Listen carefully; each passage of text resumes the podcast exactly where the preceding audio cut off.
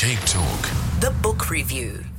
And the thriller is a very dark work by a first time author called Ali Land, A L I Land. And Ali Land spent um, a long time as a mental health nurse. She graduated from university with a degree in mental health, uh, spent a decade working as a child and adolescent mental health nurse in hospitals and schools in the UK and Australia. So she really knows the subject matter about which she writes. And unlike a lot of people who come with a particular field of expertise into a first time novel, they put too much of their expertise and not enough narrative. She's in no way guilty of that.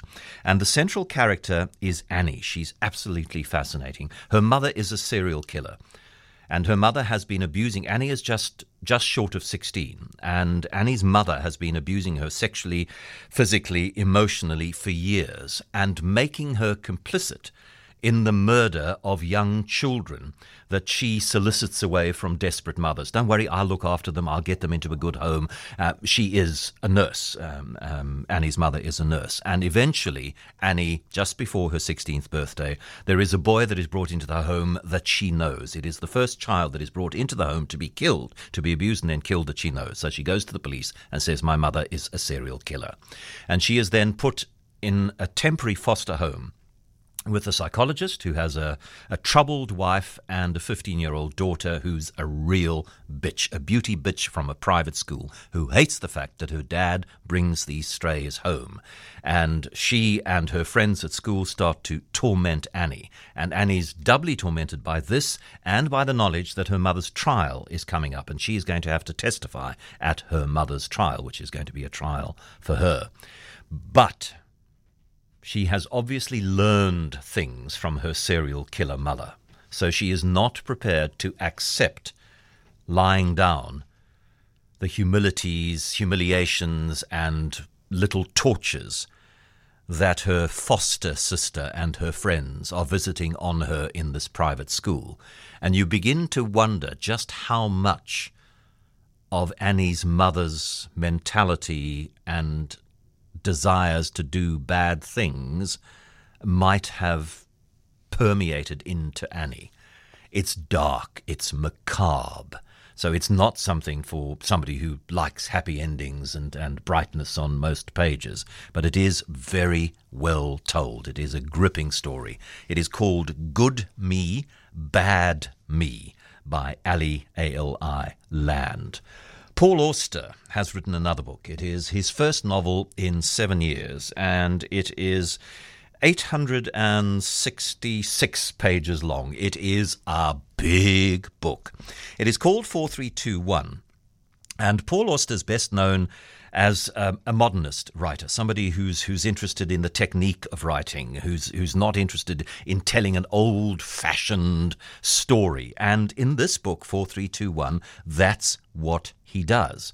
And he sort of alerts you to the fact that he's going to do this because he, he pays tribute to David Copperfield and he also um, rebukes Holden Caulfield, the, the central character in J.D. Salinger's um, Catcher in the Rye, for bad mouthing Dickens in that first sentence in The Catcher in the Rye. So he's telling us, the listener, that he's going to do something Dickensian in this book, and the length is more than Dickensian. And it's um, he has said in an interview that the premise of this is simple. Robert Frost's poem, The Road Not Taken. Two roads diverged in a wood, and I, I took the one less travelled by, and that has made all the difference. So he introduces us to um, Archibald Isaac Ferguson. And we begin to realize that there are four Archibald Isaac Fergusons. And he tells all four stories. Remember that movie, Sliding Doors? So here, here's this boy and in one section, he does things, he meets people, he marries, he follows a different career. In another section, he does something different. In the third and in the fourth. They're four parallel lives, all belonging to Archibald Isaac Ferguson. It is a conceit that he pulls off with enormous skill, and the historical detail that is put into it the Cold War, the execution of the Rosenbergs, JFK, Martin Luther King, the Vietnam draft, the My Lai, the My Lai massacre, the Kent State shootings the sentences which tell that historical reality through this narrative device is quite extraordinary. It's, it's too long. I mean, there's no way a book, I don't think there's any book that's nearly 900 pages about which I wouldn't say it's too long. This one is too long. It could lose comfortably 200 pages, but it is it's just a, a really good piece of, of narrative genius. Paul Auster's 4321. And then Dr. James Barry is a character who's very, very well known. I mean, a real person. A Woman Ahead of Her Time is the name of the latest biography of her, written by Michael du Preez, who's um, a South African doctor.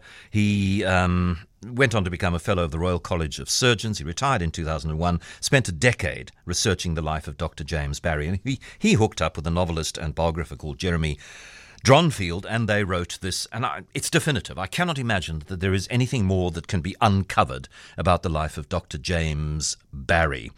Um, she was he was a woman. The charwoman who washed the body discovered that he was a perfect female and surmised from stretch marks on the abdomen that she had once given birth. And, and this has been known for a very long time. And there's been plenty of theorizing about how this all came about and who she was and so on. And uh, um, there was in 1958 a biography which suggested that she might have been the daughter of an Irish shopkeeper. And that is what Michael Preez's research makes absolutely crystal clear. There is no doubt, there is irrefutable proof that Dr. James Barry was born Margaret Bulkley in Cork in about 1790. And there's been some very good detective work which allows the book to flesh out her early life and say this is the point at which her dramatic transformation started, and then follow Barry's extraordinary career across the globe. She spent a lot of time here in the Cape, and it is often speculated that. Uh, she he had an affair with Lord Charles Somerset, and the authors of this biography suggest that um, the two did have an affair and that Somerset knew that James Barry was a woman. Barry would later describe Somerset as my more than father, my almost friend. And they make the point that perhaps because uh, of his very small size, he decided to be considerably more aggressive than he might otherwise have been. And he rebuked Florence Nightingale. How dare you rebuke Florence Nightingale? And he was foul mouthed and he was happy to fight a duel at the drop of a hat, attempting to be more manly than other men despite being a woman. It, again, occasionally it gets a little flowery. You know, they have James Barry on the front of a ship confronting the vista of the ocean. That's not necessary. Sort of novelistic techniques into the biography because the the the research and the telling of the story is more than sufficient without those. But that's a very, very minor negative about a very readable and, as I say, almost certainly definitive biography of Dr. James Barry. It's called A Woman Ahead of Her Time by Michael du and Jeremy Dronfield.